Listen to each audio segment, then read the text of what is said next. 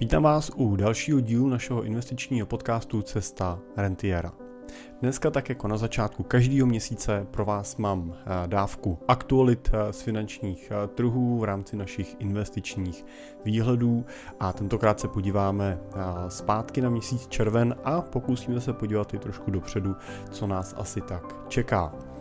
Chtěl bych se dneska podívat na nejenom na to, jak se dařilo finančním trhům, ale říct si i trošku k nějaký historii medvědích trhů, protože medvěd právě dorazil a minulý měsíc jsme zažili poklesy z maxim o 20% na globálních i amerických akcích, což znamená přechod do medvědího trhu.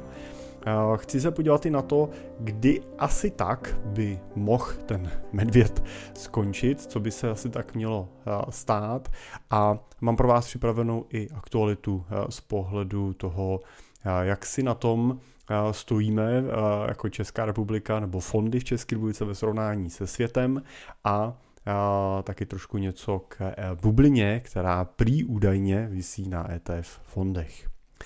Moje jméno je Jiří Cimpel a jsem privátní investiční poradce a wealth manager ve společnosti Cimpel a partneři, kde pomáháme našim klientům na jejich cestě k rentě a k finanční nezávislosti a tu rentu jim pak taky pomáháme si uh, zaslouženě užít. Pracujeme typicky pro investory s desítkama nebo stovkama milionů korun, ale pro spolupráci s námi je možný začít už s investicí od 3 milionů korun výš. Tak eh, pojďme na to. Tak když se podíváme na to, jak se dařilo eh, finančním trhům od eh, začátku roku, tak mám dvě takové čísla. Když se podíváme na ty akcie v dolarovém vyjádření, tak musíme vyhodnotit, že jsme se přehoupli do fáze medvědího trhu a ceny akcí, když se budeme dívat na americké akcie nebo na globální akcie, my sledujeme hodně ten index MSCI World, tak jsme na hodnotách pod minus 20%, což znamená, že akcie přešly do fáze, který se, která se nazývá medvědí trh a už to není z toho technického označení pouze korekce. Korekcí označujeme pokles do minus 20% a nad minus 20% už označujeme trh medvědí. Není mezi tím žádný rozdíl, eh, není to tak, že by při začátku medvědího trhu nastala nějaká faktická změna, jenom je to eh, překonání nějaký hranice a používá se to označení medvědího trhu. Na druhou stranu při pohledu eh, očima korunového investora, který investuje do amerických aktiv. To znamená, že vzal český koruny, nakoupil za ně dolary, za ty nakoupil akcie nebo ETF fondy, klasické fondy a tak dál. A při té realizace, realizaci toho výnosu bude zase prodávat teda americké akcie, koupí za ně dolary a ty pak mění na koruny, no tak zjistíme, že ten jeho pokles není zase tak velký a na amerických akcích aktuálně někde kolem 14% mínus, na těch globálních kolem minus 12%. Je to způsobený tím, že od začátku roku klesají kurzy akcí, ale klesá i kurz české koruny, respektive roste kurz amerického dolaru. To znamená, že tak jak sice jsme o minus 20-20% na akcích, tak jsme zároveň někde kolem plus 7% na růstu amerického dolaru vůči koruně, takže vlastně to nám přináší paradoxně plus, přináší nám to výnos, proto ten rozdíl, kdy dolarový vyjádření té investice je minus 20-21%, ale v korunách vidíme, že ten rozdíl je třeba jenom minus 14%. Právě protože nám ten kurz dolaru nebo znehodnocení koruny pomohlo v tomhle případě tak to je jenom uh, možná uh, takový uh, zamyšlení, protože my dlouhodobě mluvíme o tom, že uh, nezajišťujeme měnově uh, investice, držíme tu investici uh, v té měně, ve které ji nakupujeme, právě i z důvodu diverzifikace. A tu diverzifikací teda teď se nám projevuje ta diverzifikace z pohledu toho, že nám koruna klesá, dolar roste, což teda mimochodem často nastává ve chvílích, jako je tadle, ve chvílích, kdy ceny akcí klesají, investoři akcie prodávají, no tak přestupují do dolaru a tím se i zvyšuje poptávka po dolaru. Vidíme to teď a viděli jsme to třeba i v covidu. Pokud byste se chtěl někdo podívat zpětně, jak se můžete podívat, jak se třeba v posledních měsících, anebo jak se v prvních měsících roku 2020 choval právě kurz amerického dolaru vůči české koruně. V obou případech uvidíte dočasný, skokový, významný posílení. A zároveň samozřejmě tou jinou měnou trošku diverzifikujeme i ty regionální rizika. Nesázíme na tu ekonomiku České republiky, nesázíme jenom na tom, že se tady bude vždycky dařit a bude koruna furt posilovat, ale vyvádíme část toho našeho majetku úplně mimo vliv toho českého prostředí. Tak eh, když se podíváme ale na finanční trhy trošku v dlouhodobějším hledisku, budeme se dívat třeba od roku 2018, tak eh, zjistíme, že eh, třeba ty americké akcie i po těch posledních poklesech jsou pořád 75% plus ty globální akcie jsou aktuálně kolem 54%. No a myslím si, že upřímně můžeme vyhodnotit, že na tom horizontu těch eh, plus minus 4,5 eh, let eh, takový zhodnocení vlastně pro většinu investorů pořád je velmi uspokojivý. A to i přesto, že se na něj díváme vlastně v okamžiku, kdy jsou akcie v medvědím trhu. Takže vždycky je dobrý od té svojí investice trošičku poodstoupit a podívat se na ní vlastně z nějakého dalšího časového horizontu, protože se to všechno výrazně sklidní. A nakonec i ten současný půl rok, možná rok, uvidíme, jo, jak dlouho ten pokles bude trvat, tak se stane jenom jedním z těch zaškobrtnutí, který na té svojí cestě k úspěchu jste jako investoři museli absolvovat. Když se budeme dívat i na to, jak se dařilo dalším třídám aktiv, tak zjistíme, že od začátku letošního roku se nedaří moc nic moc ničemu. Výjima teda zlato, zlata, který je aktuálně na poblíž hodnot, poblíž nějakých maximálních hodnot, který mělo v půlce roku 2020, takže zlato vlastně jsme mohli vidět, že od začátku roku posilovalo, že rostlo, což je celkem pochopitelný, protože se stalo jedním z aktiv, kam investoři přelejvají peníze jako do takového pomyslného bezpečného přístavu, speciálně v dobách vysoké inflace.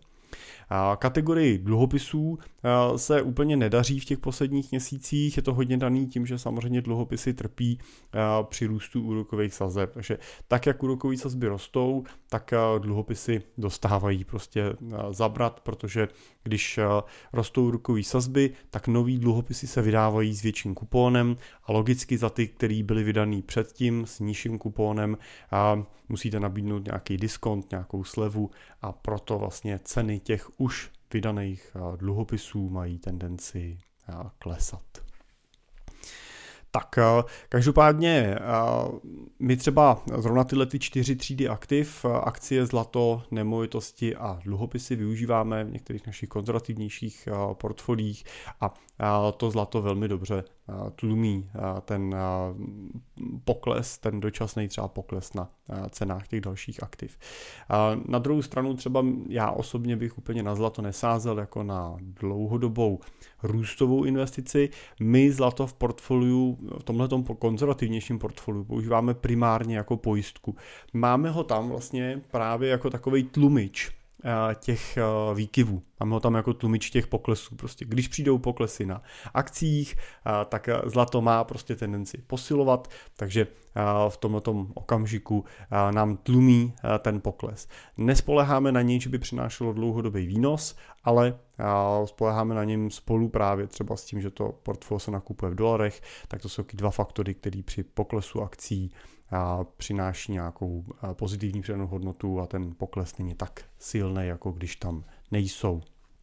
Nebo to za to, když tam specificky není. Tak to, co teda jsem zmínil na začátku, je, že jsme se přesunuli do báze medvědího trhu. Je dobrý říct, že medvědí trh není žádný konec světa. A v medvědím trhu se akcie nacházejí neúplně jako málo často. Když se budeme dívat na horizont posledních 50 let, tak jsme se v bázi medvědího trhu v této době ocitli vlastně celkem 8krát. To znamená, že můžeme říct, že jednou až dvakrát za deset let, teda kdybych se na to díval statisticky, tak ten medvědí trh třeba v těch posledních 50 letech nastal. Takže tohle je hrozně důležitý si uvědomit. Jestli ten medvědí trh přijde jednou, dvakrát za deset let, tak a byste se neměli úplně zásadně nervovat tím, když nastane, a protože to byste se nervovali s velkou pravděpodobností jednou, dvakrát za deset let. A prostě je to přirozená součást toho vašeho investičního života, toho vašeho investičního cyklu. Když se podíváme na posledních, na nějaký poslední dohledný období, tak od roku 2000 jsme tady měli medvědí trh vlastně celkem čtyřikrát. Byl tady v roce 2000, to bylo prasknutí technologické bubliny, Nevím, jak moc jste to prožívali, protože v Čechách jsme tehdy tolik zainvestovaný třeba ještě nebyli, ale já si třeba pamatuju z těch let 2000, že jsme byli jako Češi dost neskušený investoři a byly nám prodávány různý investiční akciové fondy a bohužel jsem jako často třeba na těch školeních slýchal eh, věty eh, typu, no tenhle ten fond eh, je vlastně trošku něco jako spořící účet, akorát nese výnos 10-12% ročně.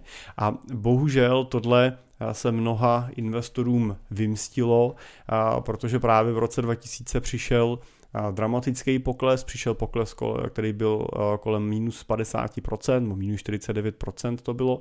A tenhle pokles, vlastně ten návrat trval relativně dlouho, 31 měsíců ty trhy klesaly a pak 56 měsíců se zase vracely zpátky na ty maxima, to znamená od maxima do maxima, od maximální hodnoty až do, do návratu na tu svoji hodnotu, ten, ta, ta doba vlastně byla dlouhá, bylo to 87 Eh, měsíců, což eh, je opravdu pro mnoho investorů už eh, často i za nějakým rámcem jejich třeba investičního horizontu a, proto mnoho investorů nevydrželo a navíc nebyli připravení a ty portfolia nebyly dobře nastavený, prodávalo se. Bohužel jsme viděli i v Čechách v této době to, že některé ty fondy který původně byli akcioví, změnili svoji strategii a přesunuli se do konzervativnějších aktiv a, a prakticky nikdy nedosáhli zpátky na ty svoje původní hodnoty. I to trošku vnímám jako takový jako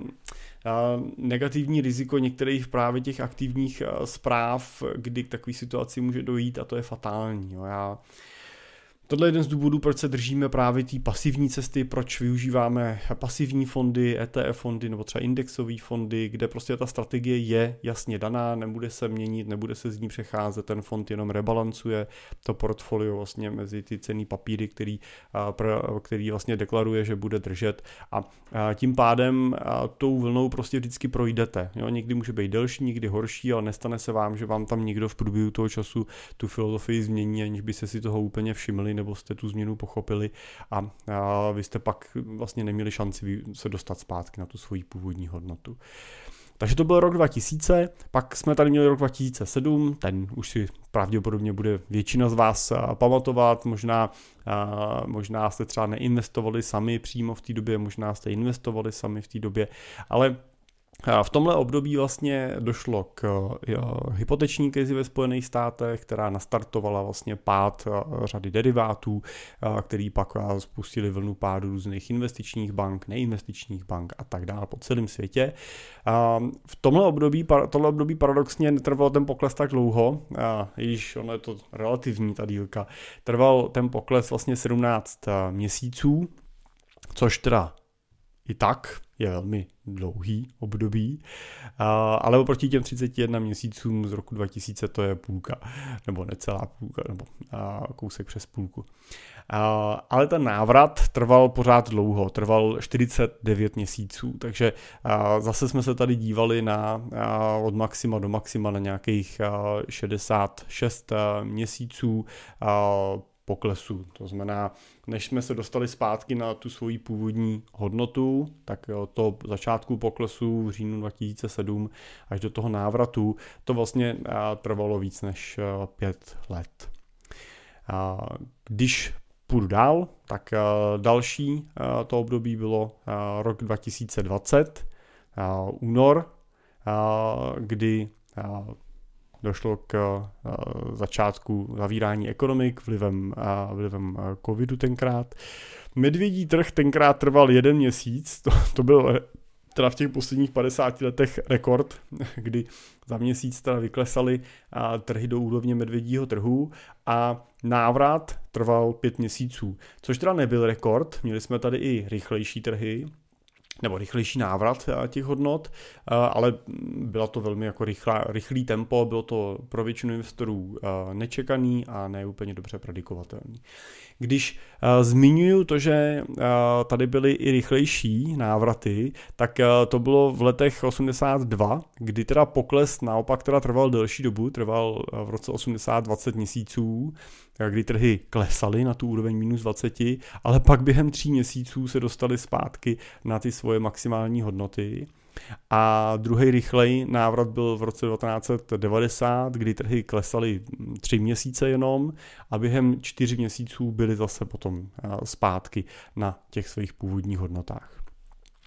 Tak, takže Tohle je docela důležitý poznatek, že není úplně predikovatelný, jak dlouho budou eh, trhy klesat, to je ta první otázka, kdy jsme dosáhli toho dna. A druhá ta otázka je, jak rychle se pak vlastně vrátí zpátky trhy na ty svoje eh, původní hodnoty, kdy se vrátí na ty svoje původní maxima. Eh, obě dvě tyhle, tyhle oba, obě dvě dílky toho času můžou být velmi rychlý, a nebo taky můžou být velmi krátký. Můžou trvat měsíce a obě dvě můžou trvat i roky. To, co já jsem se naučil, je to, že tohle nemá smysl se snažit úplně odhadnout a vypredikovat, protože prostě máte vždycky šanci 50 na 50, že se trefíte nebo netrefíte a na to úplně nechcete sázet, nebo minimálně na to nechcete sázet nějakou svoji důležitou část majetku. A proto je důležitý vždycky ten svůj investiční plán mít nastavený tak, aby fungoval, i když se trefíte, i když se netrefíte. To znamená, není zas tak důležitý to, jakýho výnosu v letošním roce dosáhnete, jaký zhodnocení bude na konci roku nebo jaký pokles bude na konci roku. Důležitý je, pokud letos si chcete začít plnit nějaký ze svých cílů, tak důležité je, jestli si na, můžete naplnit ty svoje cíle, aniž byste museli prodávat nějaký ztrátový aktiva. Což se řeší tím, že na tyhle cíle si připravujete a držíte peníze v jiných uh, ekvitách, nějaký třeba hotovosti, spořících účtech, v něčem, kde neriskujete neriskujete žádnou volatilitu a to vám může umožnit vlastně čerpat ty prostředky kdykoliv. A pokud váš cíl leží za 5, za 10, za 15 let od teďka, jo, je vám teď 40, 30, chcete začít čerpat rentu e, za 10, za 15, za 20 let, tak pak vás vlastně ta současná vlna vůbec nemusí trápit. To, co je pro vás jako dlouhodobí investory s dlouhodobým cílem důležitý, je to, jestli budete dlouhodobě překonávat tu svoji inflaci, nebo tu inflaci, která se vás osobně týká. A tam samozřejmě platí to, že letos to bude složitý a asi se to mm, větší části těch uh, aktiv nepodaří tu inflaci jako takovou překonat, vzhledem tomu, že ji máme jo, uh, přes uh, 15-16% v Čechách, ale vás zajímá to, jestli budete porážet dlouhodobě. A dlouhodobě jí s například akciovým portfoliem porážet určitě budete, protože historicky na horizontu 10-15 let akcie překonávají ty inflační, ty inflační tlaky. A je dobrý taky říct, že inflace není nic jiného, než to, že firmy zdražují, tím, že firmy zdražují, se jim zvyšují zisky, tím mají nějaký prostor k maržím a tak dál.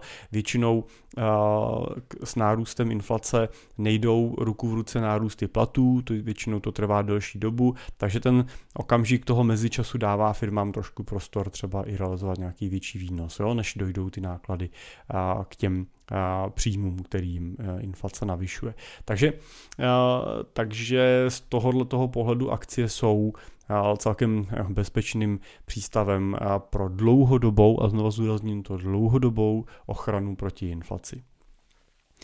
Tak, e, takže Otazník je třeba si doplnit a budeme čekat a hledat odpovědi na to, kdy za prvý skončí pokles toho současného medvědího trhu a kdy dojde po tom, co skončí ten pokles, k návratu na tu původní maximální hodnotu. Tam zatím zůstáváme s otazníkem. No a když teda přemýšlíme nad tím, kdy ten pokles by mohl skončit, tak se můžeme zamyslet nad tím vlastně, co ty poklesy způsobuje a jak proti ním bojujeme.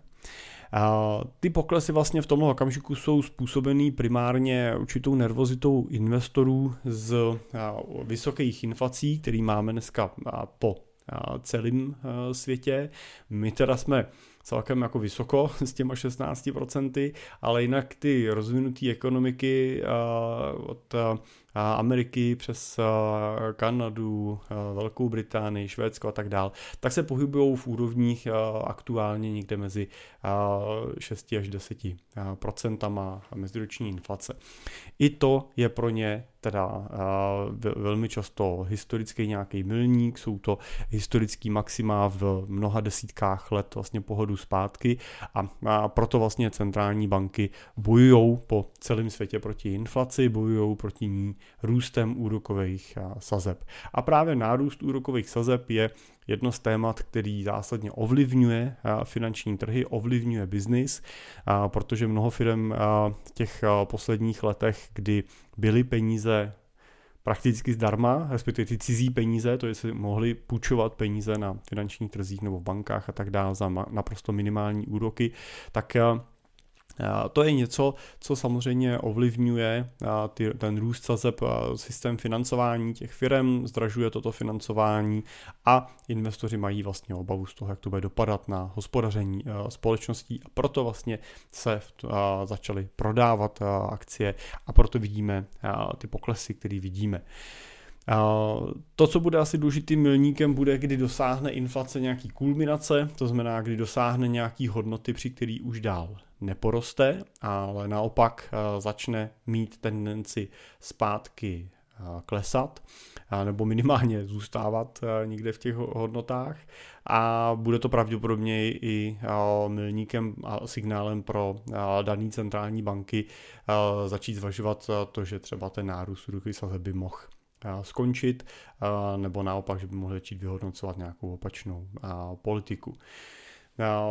Je samozřejmě obava z toho, že ten růst sazeb způsobí to, že ekonomika přestane růst a dostane se do recese a to samozřejmě startuje další negativní vlivy s investicemi spojený.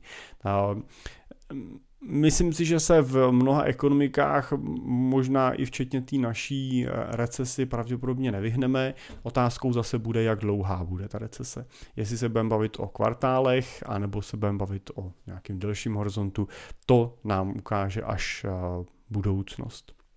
Na druhou stranu, pořád vidíme, že jedou firmy na plný plyn, pořád vidíme, že ve většině těch ekonomik nejsou volné pracovní kapacity, takže je i otázkou jako nějaký diskuze k zamyšlení, jestli jestli by podobný vydechnutí toho trhu a i nejenom teda finančního trhu, ale i toho produkčního trhu, toho eh, firmního trhu, eh, nebylo eh, v některých, v některých ohledech pozitivní a nemohlo třeba uvolnit nějaký pracovní kapacity, nemohlo trošičku pročistit ten trh od některých projektů, které třeba nejsou života schopný a jsou držený při životě jenom právě tím, že jsou nízký úrokový sazby a levní peníze.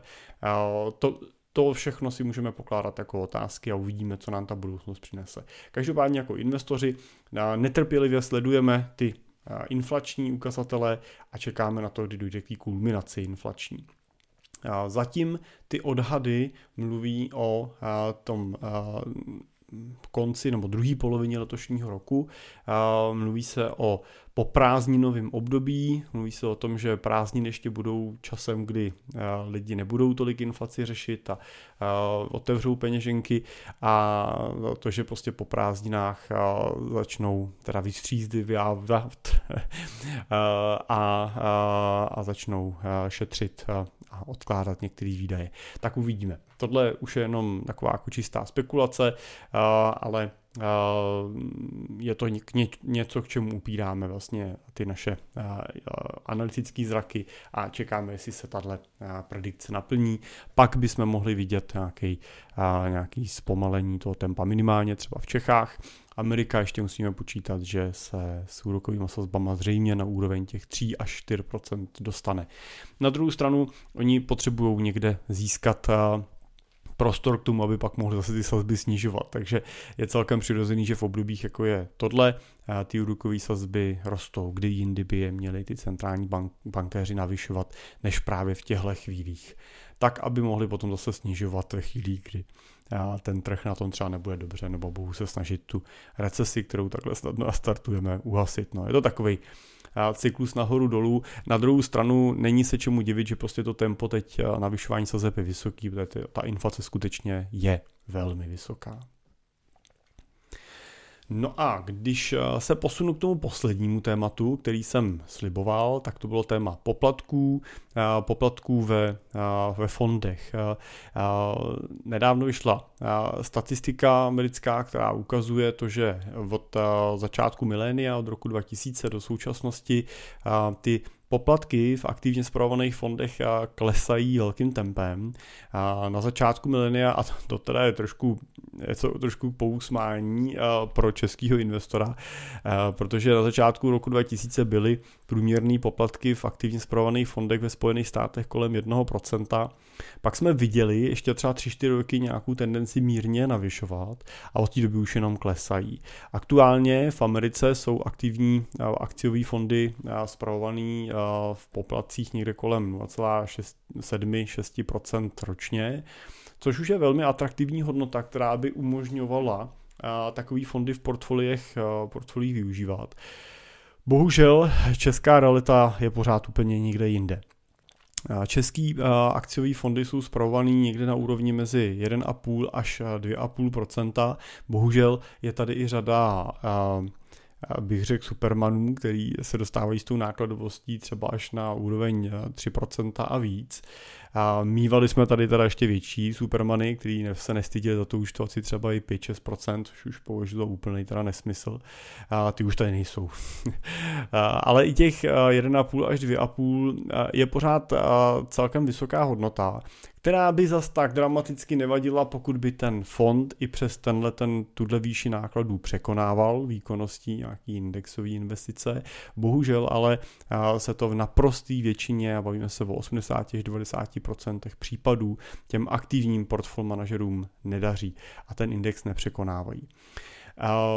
Samozřejmě, že ne vždycky je cílem toho portfolio manažera jenom překonat index. Je potřeba samozřejmě se dívat i na to, že někdy je tím mandátem, který dostává od klientů, snížení volatility a tam samozřejmě může ten aktivní management hrát přidanou hodnotu. Pokud teda cílíte po co nejmenší volatilitě a jste ochotní za tu cenu třeba obytovat nějakou část výnosů, tak tam určitě najdete aktivní portfolio manažery, aktivní fondy, kterým se třeba takováhle strategie daří.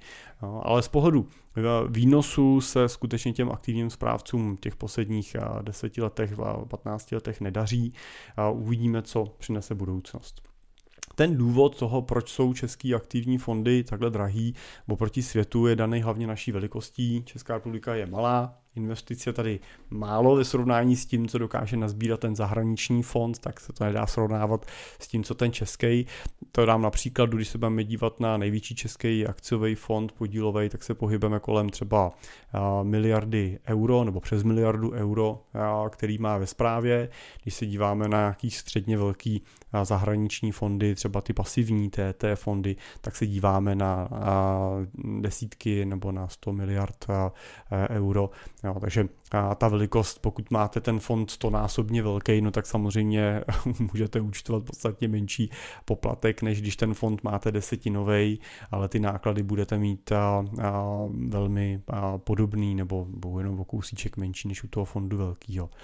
A, a druhým tím kritériem jsou třeba provize, tedy český fondy vyplácejí pořád celkem velkou část těch svých nákladů na provizích zprostředkovatelům a, a to samozřejmě ten fond zase nákladově zatěžuje. Takže Tohle je složitý, není taky úplně vždycky jednoduchý nakoupit ty zahraniční fondy, speciálně ty americké fondy z České republiky nebo vůbec z Evropy. Nakupujete velmi těžko a s řadou různých rizik daňových, dědických a tak dál, takže se to většinou nedělá, takže většinou stejně pak zůstáváte na evropský půdě, kde se dají kupovat ty fondy teda i s nižší nákladovostí, než je ta česká, ale zase úplně na tu americkou se to ve větší části případů nedostává. Když to srovnám s ETF-kama, tak tam, nebo s indexovými fondama, tam uh, ta nákladovost vyklesala v Americe v podstatě až skoro na nulu. Jo. Dneska jsou ty průměrné náklady na ETF-kách 0,06%. I v Čechách potvrzují, že i v evropském uh, nastavení nakupujeme ty fondy za desetinovou nákladovost uh, toho, co mají ty fondy aktivní. Je to trošku daný tím, že mají jinou filozofii, je to hodně algoritmicky obchodovaný ten fond, nemusí platit drahý portfolio management a tak dál, že to všechno hraje v jeho prospěch. To, co ale je přes všechno tohle zásadní, je to, když prostě si vedle sebe postavíte ten průměrný výnos ETF a vedle toho průměrný výnos aktivních fondů, tak ty ETF prostě tím výnosem ty aktivní správce válcujou. To je ten důvod, proč v těch portfolích třeba my držíme transparentnost, přehlednost, konzistentnost a, a výnosnost. A doplním ještě teda velikost a bezpečnost. Když eh, se podíváme na to, co občas teda aktivní správci eh, mají tendenci vlastně pouštět eh, do světa, to je to, že se na ETF fondech nafukuje bublina, že ten svět je dneska obchodovaný už jenom vlastně pasivně a že to dřív nebo později splaskne, tak tuhle tu fámu bych chtěl vyvrátit, protože to není úplně pravda. Když se budeme dívat na to, jaký je poměr, budeme se dívat na Ameriku teď, která je největším trhem, na to, kolik amerických akcí v tom poměru je obchodováno čím, tak zjistíme, že v roce 2011 bylo 72% amerických akcí vlastněno takzvanou kategorii Other Investors, což jsou hedžové fondy, jsou to penzijní fondy, jsou to pojišťovny a jsou to individuální investoři. 72%. Dneska je ten poměr 70%.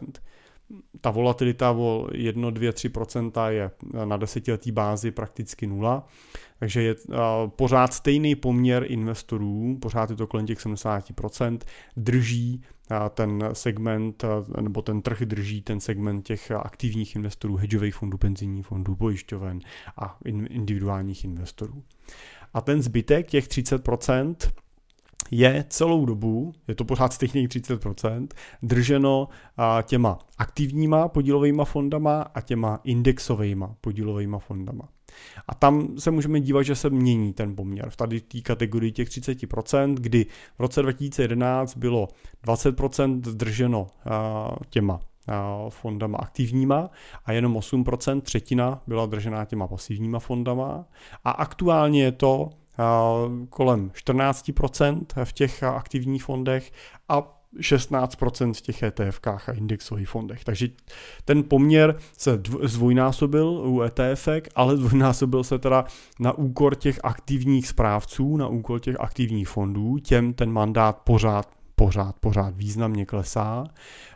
A ale nemění se ten poměr toho zbytku trhu. Pořád je to 70% eh, jednotliví investoři nebo ty hedžové fondy, penzijní fondy a tak dál a těch 30% eh, jsou ty pasivní fondy nebo aktivní fondy, kolektivní investice prostě. Takže na bublinu to úplně nevidím, ten trh pasivní není, samozřejmě můžeme diskutovat, jaký strategie mají ty pasivní fondy, pojišťovny, hedžové fondy a tak dál, ale, ale ty se chovají už tak, jak se chovají institucionální investoři jako takový, tam nedochází žádný změně a historicky to takhle bylo, i historicky velkou část toho trhu drželi právě tyhle institucionální anebo individuální investoři. Myslím si, že bychom se dívali na ten poměr, bychom zjistili, že těch individuálních investorů díky právě tomu, že v těch posledních 10-15 letech se ty technologie nebo ty technologie hodně zjednodušily přístup na trh těm individuálním investorům, že těch bude mnohem víc, než jich bylo v minulosti. Tak, takže zatím bych neměl úplně nějakou paniku z toho, že by pasivní investice ovlivňovaly nějak negativně vývoj trhu.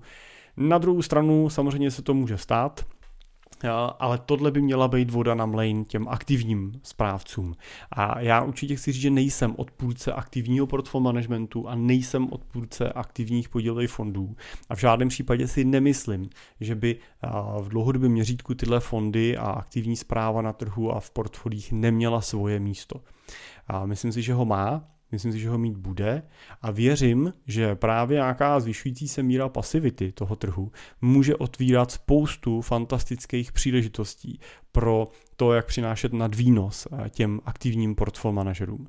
A doufám, že se tí svojí příležitosti chopí a sám doufám, že je budeme moct do portfolií zase v dalších a teď nevím, letech nebo desítkách let, uvidíme, začít zapojovat a zařazovat a více využívat. Takže věřím, že ta jejich dráha nekončí a věřím, že tu svoje místo tady mají a mít, a mít budou. No a to je z dnešních investičních výhledů všechno. Díky za pozornost, díky, že jste poslouchali až sem. Protože nám začínají prázdniny, tak vám samozřejmě přeju krásné prázdniny, přeju vám, ať si užijete toho volna, který případně máte sami nebo s dětma. Do sytosti, ať si užijete, ať se vám to počasí vychází, ať je pořád hezky teplo. A budu se těšit zase v půlce prázdnin u dalších investičních e, výhledů naslyšenou, anebo případně na našem YouTube na viděnou, anebo na našem blogu na přečtenou, tak můžete si vybrat, jaká forma je pro vás nejlepší. Tak díky a brzo na viděnou.